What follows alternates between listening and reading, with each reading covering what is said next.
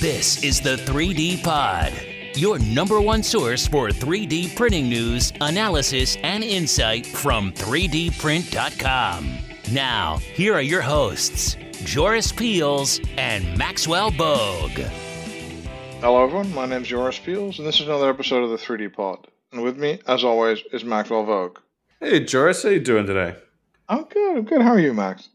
I'm good. I'm uh, having lots of fun playing around and doing my normal thing, getting ready for Christmas. So yeah. Are you gonna three doodle all the ga- all the all the gifts, or what? What, what are you doing? Uh, actually, funny you should mention that. This weekend, we're helping some friends trim a tree, and Uh-huh. we're using the sugar, the chef doodler to make some gingerbread houses, and we're using the 3Doodler flow to uh, make ornaments. really? Okay, that's cool. yeah, man. for real. So it good, will be fun. I like that. Yeah. I, I, should try. I, I think I have. Oh no, I gave away every single time you give me one. I keep giving away to other it people. well, you know, I'll- try it one I'll, day. I'll, I'll- maybe I'll buy one. no, no, wait. concept. Actually, actually, I'm going to get two of the sugar ones. I ordered two of your sugar ones. oh, that's so true. get- you did. Oh, Yeah, you'll so get I'll- those. I'll get those In the new I'll, year. I'll see if I can make my own. Uh, I don't know when that is, but then I'll, I'll make my own ornaments for the next uh, holiday. Let's say. Well, who do we have on the 3D pod today? Uh, so we have Oscar Klassen uh, on the 3D pod today. So Oscar started working on uh, an engineering uh, uh, graduate and uh, electronics, uh, electrical, and you know regular engineering electronics. And then he, he worked for an agricultural drone company, and then ended up uh, about six, maybe nearly seven years ago now, starting JawsTec. And JawsTec is a service bureau. Uh, started, I think, in polymer, and they do their polymer 3D printing service. Uh, they do MJF, they do uh, SLA or polymerization, they do powder bed fusion, uh, they do metal 3D printing or LPBF, but they also offer like CNC and injection molding and stuff like that. And of course, yeah, this whole like service uh, landscape is a very, very uh, exciting slash difficult place to be at the moment. And uh, so, so yeah, it's a really exciting uh time to, to be talking to Oscar uh, about his company JawsTec. So, welcome to the show, Oscar. Thank you very much. I'm excited to be here. Looking forward to this for sure. All right. So so first off, like how did you get how did you end up starting JawsTec, right? How did you what what was the the, the, the big you know the, the initial idea? Yeah. So uh, initially, we actually uh, got into the space through the agricultural drone side. We began printing through a service bureau on the polymer EOS printers. Really love the quality, the style, it just everything in it really worked well for our application. Then we actually got in touch with a desktop metal reseller. This is all back in 2017. Uh, at that point, we put some money down to maybe try to get a metal machine. We thought that was cool and exciting, and then went and saw a EOS um, open house where they showed off some of the equipment and uh, all the different styles of machines and materials. And from that process, we really realized that there was an opportunity, probably to bring our on our own machine to do our own production, and then maybe offer it out as a production service. And so that was kind of where JawsTec grew into fruition, uh, starting in 2018 with a single polymer printer uh, with desktop metal printers on order. And yeah, so that's kind of where Jaws began. What was the big hole in the market that you were seeing as a result? Like in 2018, you just weren't able to order. Uh, Yeah, so lead times was our biggest issue. It seemed like we would order a part and it would come maybe in a two week, four week period. And so that was really frustrating. And then along with that is the pricing was fairly intense. And we knew that there had to be a better way of doing it. Um, obviously, we had some small little desktop printers that were great for the prototyping aspect that we wanted to do, but we really wanted the consumer end product that was going to be able to sustain the level of growth that we wanted to experience, at least with the drone side. Yeah, I, I always discourage people from starting these businesses, the services, because it's really, really hard to make money, right? The Mm. capex is intense, and just the operational part of this is really intense as well. It's a really difficult thing. I, I always equate it to being a baker. You know, it sounds great, you know, oh, you're baking away, but you know, day in, day out, it's it's going to be really, really tough to, to, to grind out the win in, in manufacturing, right? Yeah, no, I, I would completely agree with that. Is it, it's a lot of uh, the upfront cost and the learning curve is steep. And getting into this space, it definitely was an eye opener. As far as what the needs of the customers were and how to best achieve those. And I think that's where we we started to focus on the instant quoting side for JawsTec at least. That way, at least it was easy for customers to come to our site, get a quick quote, and that way they knew what they would be experiencing. And we would try to achieve that the best way possible internally. And so that was really the main point is try to make it as seamless for the customer. And that, that created a lot less of a barrier on our side. But uh, like you say, the, the acquisition of the actual machines, that was a large constraint for us. And the other thing is, I think, well, you guys are in Idaho, right? Is that an advantage? Because there, I'm not aware of any like other that I know. of. I'm sorry if, if I'm insulting anyone, but there's not a lot of other 3D print services there. Is that is that was that a huge advantage for you guys? Yeah, I, w- I would say so. In our area, obviously, we're in the southeastern part of the state, so uh, I am literally about 200 feet away from a potato field. So fit the scene quite well. Nice. um, so yeah, we are we are smack in the middle of what you would consider agriculture land. Um, so it's odd for a technology company necessarily in this area. Um, we're right next to a dam, so all of our power is done on renewable, sustainable energy. So that's a, a nice advantage for a lot of the manufacturing OEMs that do require a um, sustainability in their part acquisition. So that is a little bit of a benefit. But then, uh, like you say, our power is a bit cheaper and our labor is a bit less expensive, and the cost of the building and rent is a little bit cheaper. Um, that being said, it's it's not all that significant in the grand scheme of it, but it definitely every little bit helps as far as overhead. So. Okay, yeah, I agree with that. I mean, I think if you can eke that out, like putting it like nowadays, you know, maybe being closest to your customers, being closest to, to, to UPS, or being closest to being able to deliver at a certain time. You know, mm. so so just being able to print later on the day, for example, could make you half a day or a day closer. So maybe you don't need to be in New York. Maybe Idaho's fine, right? Yeah, exactly. Yeah, the next day air shipping is uh, pretty marvelous that we can ship something to Maine and know that it will get there uh, tomorrow. So it's, it's pretty exciting. Yeah, and the other thing that interests me is like the largest company I don't know. It's like Simplot, right? The, the, the giant yep. company makes all the potatoes for for McDonald's and Lamb Weston, Weston and stuff like that. Do you get like I, am not asking you to disclose if, you, if those are customers, but do you get orders from companies like that, like these these big agricultural firms? Yeah, yeah. So uh, that's a, a great example. Unfortunately, due to NDA stuff, I can't say yes or no to any specific customer. But Idaho is a large purchaser from our services. So um, California and Idaho have the bulk majority of our orders uh, coming from those two states. So that makes it really interesting to see the amount of Idaho companies that are utilizing Idaho services, and it, it's it's really interesting to see what kind of technologies or uh, the companies are innovating uh, by utilizing this process and I, I like this because, well, on the one hand, it's kind of like you guys had a really, uh, a, you know, at least a U.S. wide uh, focus already from the beginning. But but it's interesting. There's so there's so many of your orders are coming locally from your state because I wouldn't have assumed that really, to be honest. And and you, why is that? Do you think that people are just trusted because you're there, or they like to visit you to feel a little bit more comfortable with you, or, or why, Time. why do you think that? yeah, what's up? yeah, no, exactly. I, I think it's the relatability a little bit. Is if I can get it in the US, awesome. That's even better. But if I can get it next door, that's fantastic. And so I think there's that familiarity that really does help customers come to our door and know that they're going to hopefully get the best quality service. I mean, we, we strive for that customer service aspect, and um, the, the price is obviously very competitive for the rest of the market. And then with our instant quoting, it's nice and quick to get your quote, let alone the lead time and stuff like that. So it, it does give a more confident buyer.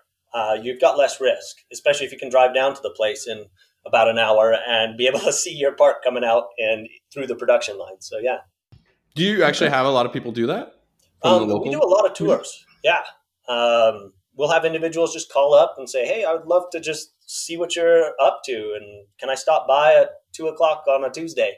So yeah, we, we do quite a few people just do a quick walk through the building. Obviously, the printers being that they're quite large and the industrial look, uh, you get a lot of just wow factors in that case, and it's it's really fun to see the level of just ingenuity or innovation that starts to go through their mind. Like, wow, I could do so much more with that if I had known about this three years ago.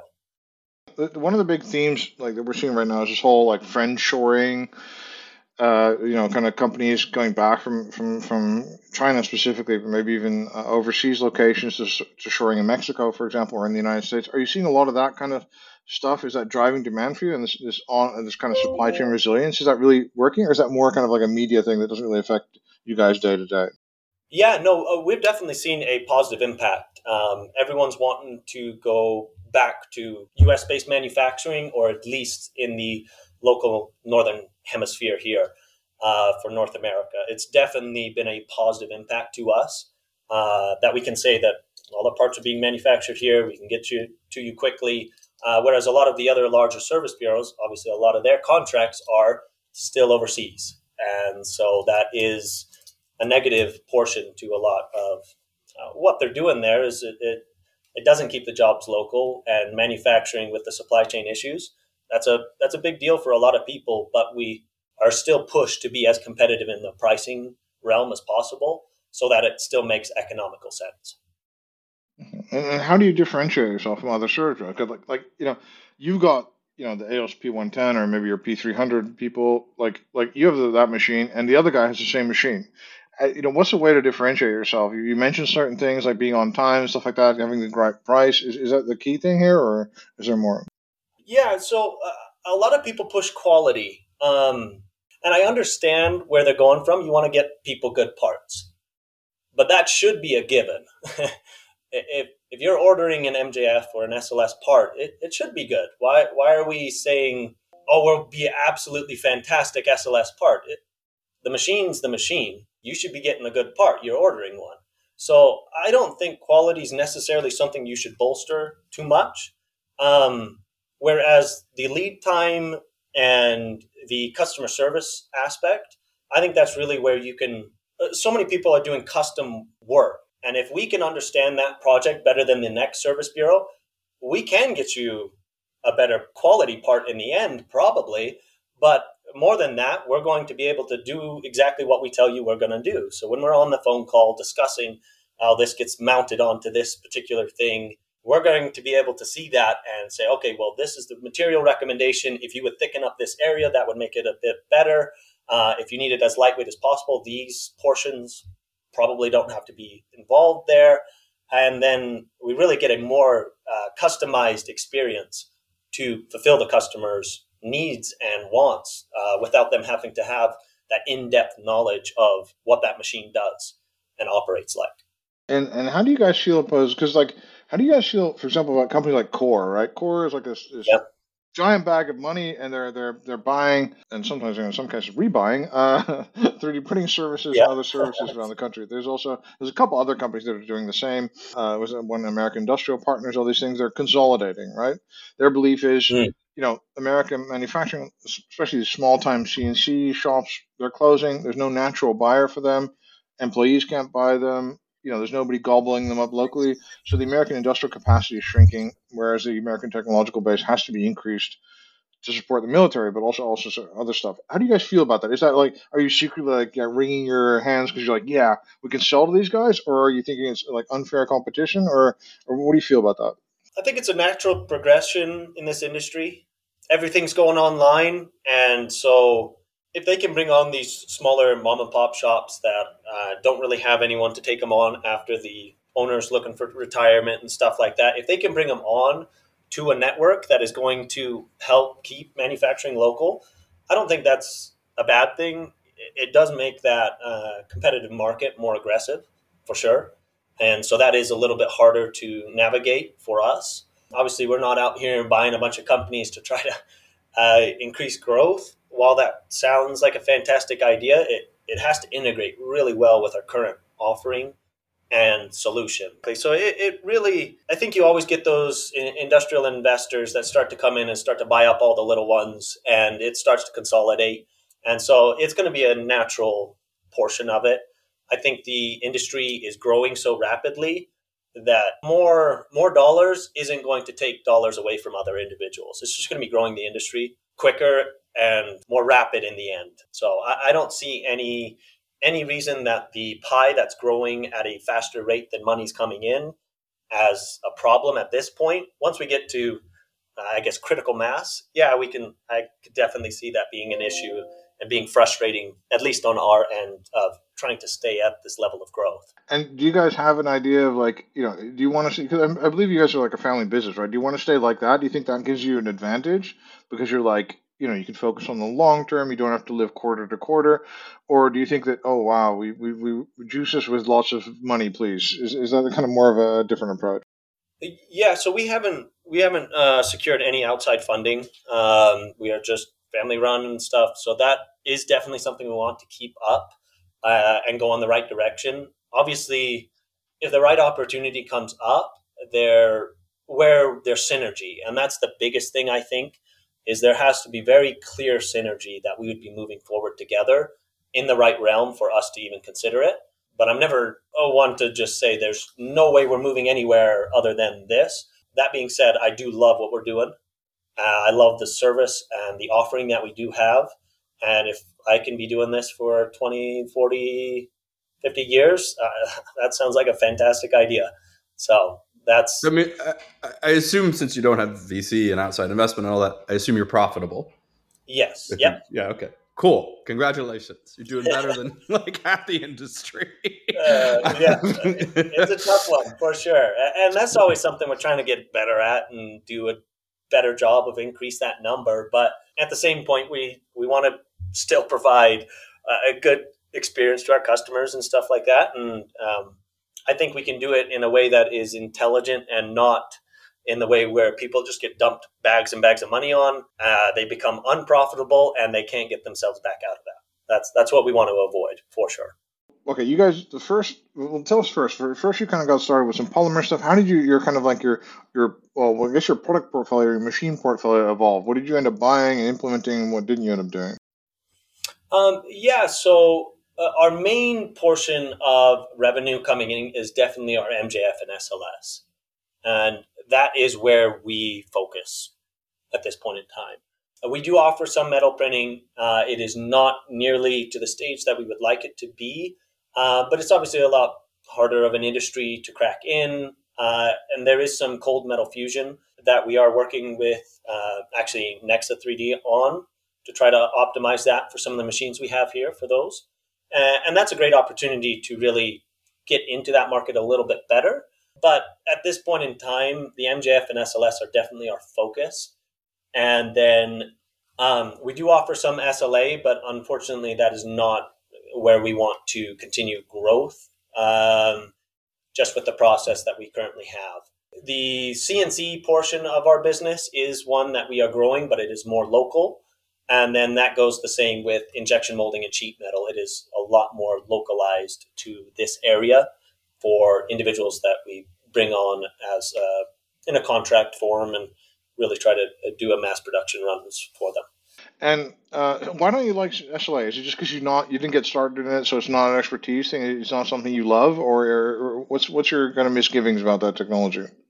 Yeah, mostly just a lack of knowledge. I would say I'm, I'm not as versed in that area. Um, the polymer side is kind of where I got started in, and that's the one that I really enjoyed for the most part. The reusability on that side is really nice. The lack of supports and everything like that that all starts to come in with SLA. All the PPE and stuff that starts to come in with SLA projects, alcohol and support removal and stuff like that. Uh, there's just a lot of unknowns there that I don't feel like we are as capable with. And um, at this point in time, one that I'm not uh, ready to really invest in heavily for at least our site that we have here. So Okay, that makes sense. I mean, and and and and but you do offer both MJF and uh, and SLS, right? So the EOS, and in your case, it's EOS and HP. Yeah. You know, is that just a historical accident? Would you, if you've gone differently, just stick with HP or EOS, or do you think it's it makes a lot of sense for you guys to offer both? Yeah, we're we're one of the more unique ones that have both on site. It, it is a it's kind of a funny situation how everything ended up working out. our first machine was an EOS uh, P396, and then the next machine we got was a 4200 HP MJF machine. And those both came online in 2018. Um, and the reason for splitting that ended up just being purely a cost uh, situation is to bring on a new machine. We needed another one.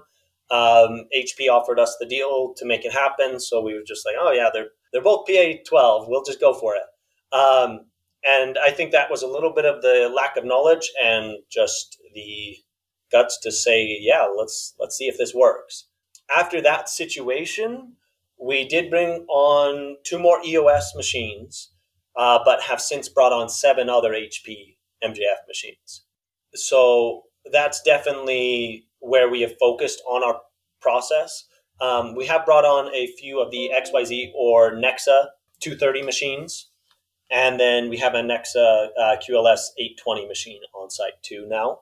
Um, and that's been a fun project to work with uh, Nexa 3D, trying to optimize a lot of their new materials they're coming out with, as well as some of the unique printing applications they have. That's that's been a fun project, but um, the HP MJF relationship that we do have is definitely one that we want to foster and grow with consistently, uh, because that is where the bulk of our orders do come in from. It is a great machine, and we do have a great relationship with HP on that. Just, is there a particular industry that you find using your services more than others? Like, or is it agriculture is coming to you more often than, say, you know, oil and gas or something of that nature? We, we obviously service nearly every industry or almost all of them in some sort of range or fashion. Um, medical and automotive are probably our two biggest, with a close second to agriculture and your drone and RC industry. Uh, those are both obviously very high customization, and that's definitely where we see the most orders coming in. Especially on the medical side, we see a wide variety of customized parts that start to be moved into a production sphere. And that's all with the automation design of like scanning for body fitment and stuff like that. That has really we've seen a large increase in growth in that area just because of the technology as it improves you got all this machine learning um, and they're utilizing that for design implementation and customization. And that has been a large uh, grower in at least our services here. I assume the medical stuff is all external related yes. stuff. Yep. yeah okay. Yep. Just, just checking. Maybe you cracked something you know? Yep no, exactly. So uh, most of um, the automotive side would be in a similar fashion, customized to individual vehicles and stuff like that. But they get a lot larger in size, and um, uh, there've been a lot of fun projects on that too. But I would say yeah, medical some fun. Well, I, am interested in this. You said that this machine learning stuff, the iteration, that was starting to have an impact on you guys. Uh, I would I would say so, uh, especially in the design work, and I think I think we're going to see a large shift in the level of customization utilized for product. Uh, I mean, uh, there was a little bit of a joke running around that I was in the HP space. Is we had text to image, and then now we're getting text to 3D model. Well, soon we're going to have text to MJF, and obviously they were using that in a particular case where someone goes and prints on the MJF machine, but we're going to have text to your 3D model that can be printed. People are already doing it in a more specific fashion where they're taking a scan, they're plugging in those data points, they're setting those points maybe with manually initially, but then throwing that into a software that's been developed to outline that perfectly. Uh, I think you're going to see that in the prosthetics. I think you're going to see that in orthotics knee braces, wrist braces, I mean, back braces. You're going to see a lot of that, and that would just be on the medical side. Then you start getting into like uh, eyewear and helmets and shoulder pads. I, I mean, eh, the the range of possibility if you can have the proper individuals that know how to code up a auto design program for a specific project, that's going to move customization and personalization in the 3D printing sphere very quickly. Okay, okay, that, could be interesting. And and and do you see any industries where you're you're you're, well? What do you expect for future growth? You already kind of said that you're expansion of what you're doing right now. Is there any industries where you're like a little bit kind of expecting them to come online, but you're not seeing them yet, or or you're seeing like just a trickle of things? You really really think that's going to grow bigger as well? Yeah, I, I think right now we're kind of main focus is on what we're doing and just try to do it as best as possible. Um, so as far as like the future aspect, I think more and more we're going to get better technologies and material properties uh, to where specific projects that are designed for the additive manufacturing space really start to have a large impact on consumer purchases. Um, the the ease of being able to design something and just get it printed it makes it really easy for individuals to get in the space but once you understand the technology that you're utilizing and the design applications for that particular material that is really where you get a large improvement in quality and process obviously there's a bunch of stuff coming out about like printed marathon shoes and how much better in rebound and stiffness they are. And so little things like that, once you get dialed in that area, it really is going to create a very high quality product. And so if we can be at the forefront of that technology coming here, being the ones that have the capability to really optimize for your manufacturing needs, that's where we can see the largest impact. And obviously, the lower we can get pricing on materials, and as those start to go down, that will become uh, very viable for continued manufacturing for 3D printing. Like the one thing is, of course, okay, I understand some guy is going to come in doing sports equipment, right? Maybe he makes hockey shoes. I don't know, right? Um, or skates, hockey shoes. What am I saying? Uh, skates. I, really like that. You, uh, I like that you called them shoes there, Charles. Hockey yeah. shoes is great. Uh, anyway, hockey skates. Right, they make skates, ice hockey skates. Then they they first work with you, get some prototypes and stuff. But at one point, they may buy their own machines and can move away from you. Do you have a kind of anticipation or scenario to really be their the actual manufacturing partner and to make that really attractive for them?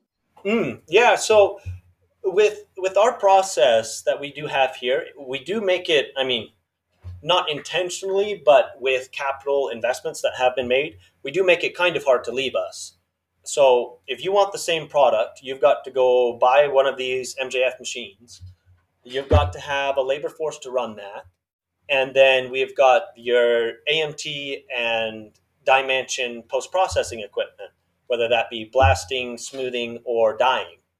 So now you've got to make an initial investment in three areas of your post processing that you didn't know you're necessarily investing in in order to get the quality of product. And then we've got all the systems in place for your quality control. Your lead time is really quick. So if you've got a large 10,000 piece order, we've got eight machines here. We can pump those out depending on the size uh, in four to five days. Whereas if you have one machine, it's going to take you four weeks. So that level of capital investment is very difficult for individuals to get into. Then, with our knowledge and processes in place, you can be fairly confident you're going to be getting that high quality piece coming out and stuff. So, we do anticipate that we are going to lose some customers just with the natural uh, progression of things as quantities go up. There's a point where MJF no longer is the viable option because you can go get it molded that's where the customized products you you can't go get those molded nearly as easy. So those ones those are awesome to see in the volumes that can really see that potential. There's always that happy medium is a small little block that you wanted 10 of, now you need 10,000 of. Well, after that, you may as well go get that injection molded. And we'll lose that customer, but that's just kind of the natural progression of you've gone through the prototyping, small manufacturing, and now you're at the point where you're scaling and really providing a lot of parts to all your customers. And so uh, you would just come back to us for your next project type of idea because you enjoyed your experience with us. So, yeah, we definitely see it as a factor of people leave, leaving us and maybe going and getting their own equipment. But we have made that fairly hard just with our knowledge you've got like this blasting equipment, so you've got like depowdering, kind of automated solutions for that kind of stuff mm. from DyeMansion stuff. But this is still like a batch based uh, kind of system, right? You have to take out the mm. cake and move it to the, the next step and then move it to the next step. Have you thought of like really automating this stuff, like you know, putting little robots to convey everything, robot arms, that kind of? Stuff? Have you looked at that kind of stuff, or does it just not make sense to do that right now? Yeah, um, we definitely have looked at it, but with with the levels of improvements we can make in the business at this point in time, a large investment for a robot that will start the print at four in the morning isn't as beneficial as maybe just better maintenance training. That that is more beneficial to us than the robot. That being said, once you get up to like a Smile Direct situation where they're running 50 printers in a facility and stuff, the automations make a lot of sense and they have they've been developed to really increase that quality control aspect. You've got less people giving it the chance to break it or drop it or something like that. And those are all definitely factors that play into it. But definitely at this point in time, there's just so many other larger percentage increases for our time and investment of capital compared to a robot or a uh, camera filtering system and stuff to identify every order and piece coming out of the printers. The individuals that are trained up on that are good for that, and usually you do get a little bit more of an understanding and uh, of the parts for the customer. So. Oh, but then I'm curious to say, if you don't want believe in robotics, what are the areas you, you, you do want to invest in? Because training is one of them, I think. And then you mentioned that. What else, what other what are the areas, or why is training so important? And what are the other areas you'd you would rather invest in it than robotics right now? Yeah. So um, with the portion of training, it's definitely something that you always want to make sure the individuals that you have here are providing the best quality of service to the customer. And so if they understand what they're looking for as far as part quality defects or ensuring the correct quantity and stuff, that's going to be all a part of your quality control. We have to be able to get the customer good quality in the sense of managing the orders coming out. And so that's where training really is the biggest thing uh, that goes right along with your maintenance trainer training that you've done, uh, making sure you've got good downtime booked out in advance rather than waiting for the machine to go down and stuff like that ruins all your uptime. So training is a massive portion that I think can always get better and better. As far as future growth, I think software is going to make the biggest impact. So rather than robots moving orders, uh, just having a software be able to tell you where exactly every single order is that is more beneficial and that would require individuals to be updating those order locations and then maybe at that point in time you can have robots be able to do that scenario where each bin is tagged correctly and moves to the next area and stuff like that that that would align with that software portion but that software would be a much more viable solution and increase the overall, I guess, profit, just throughput for this facility rather than um, a robot arm that pushes the parts to the next stage. Having the clarity for the customer is one of the biggest things that we would like to see.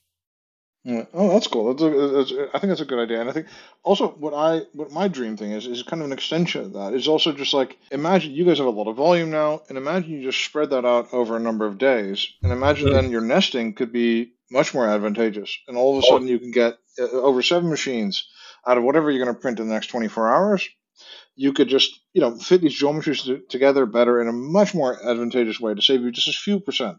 But that's mm. like essentially it's like free money. Like yeah, right? exactly. Uh, uh, you know, would you be looking for stuff like that? Because I that's one of the things where I see all these packages come out, software people with like design and AI design, all this stuff, and I'm like, no, no. But I want to figure out. I have this thing, this machine, and I want to make as much money from it per minute as I can. And I know there's a lot of other people that want to do that too. So, so would you be would, would you would you love software like that? Yes, completely. We've we've had discussions about that entirely. Is if it could see the total order queue and be able to space that out and understand when orders are due and at which quantities things need to be printed at which day and be able to throw each individual piece where it fits perfectly in and i have 8 to 16 builds running a day type of situation at the optimum range because it can see 20 days out that would be ideal uh, that would that would make a huge impact on our business. It, it, would increase the overall uptime, the output of this facility. That that eliminates a bottleneck almost completely of a limitation about the amount of product that our facility could produce. Basically, double probably the amount of production we could run in a week, uh, which would be massive because now you're not having to go buy one of these more expensive machines just to bring on an eighth more capacity. You've just doubled it with the software addition to nesting. I don't know about double, maybe, but but I, I do. Know, I think by thirty percent, 20, 30 percent. But um, but but at the same time, like I think what, what would be really cool is, of course, you could tell then you could maybe have like parts printed in recycled powder or uh, the, the perfect orientation for every part, right? Mm and that kind of stuff just i don't know. I, I don't know why this would mean I, am glad you, you, you said that it means so much to you because i think this is just stuff that, that materialize and other people should really be working on because i think it would make so much uh, impact on, on on the market. No i would agree with that. It, it really and and that's probably where the machine learning starts to come in and predictability um, models happen. It, it really we're we're in a sphere where it's going to become a lot easier to implement these for specific challenges like that exact problem of optimizing a build and manufacturing it efficiently. Mm-hmm. And how about like the parts that people want? I mean, a lot of times you're dealing either with really experienced customers that are kind of like they want a PA12 part, they know what it's going to feel like, they know what it's like, and you're also dealing with like new customers who are kind of like you have to kind of kind of you know kind of like drag them in to our little world. Uh, are there, you know, are there things that people really want? Do you think, oh, if I could offer like, you know, closed surface texture or better coloring or smoother surfaces or, or different materials, what are the things that you think would really make your business much bigger? Yeah, um, more materials and different finishes. Uh, Cerakote is one that we get requested from quite a bit. Just the ceramic paint finish. Um, there's just a lot of labor involved with that process. And then again, with uh, your uh, different materials like FR, ESD, your food grade, a lot of those situations do come up quite often. And so it would be great to be able to offer every single customer that exact material that they can really bring it on. Your individual customers that are coming to you as a one time hobbyist uh, that maybe don't have as much knowledge or experience, with the instant quoting, it does make it fairly easy for them to see uh, just a PA12 part. If you want it black, perfect. They don't have to know too much about it.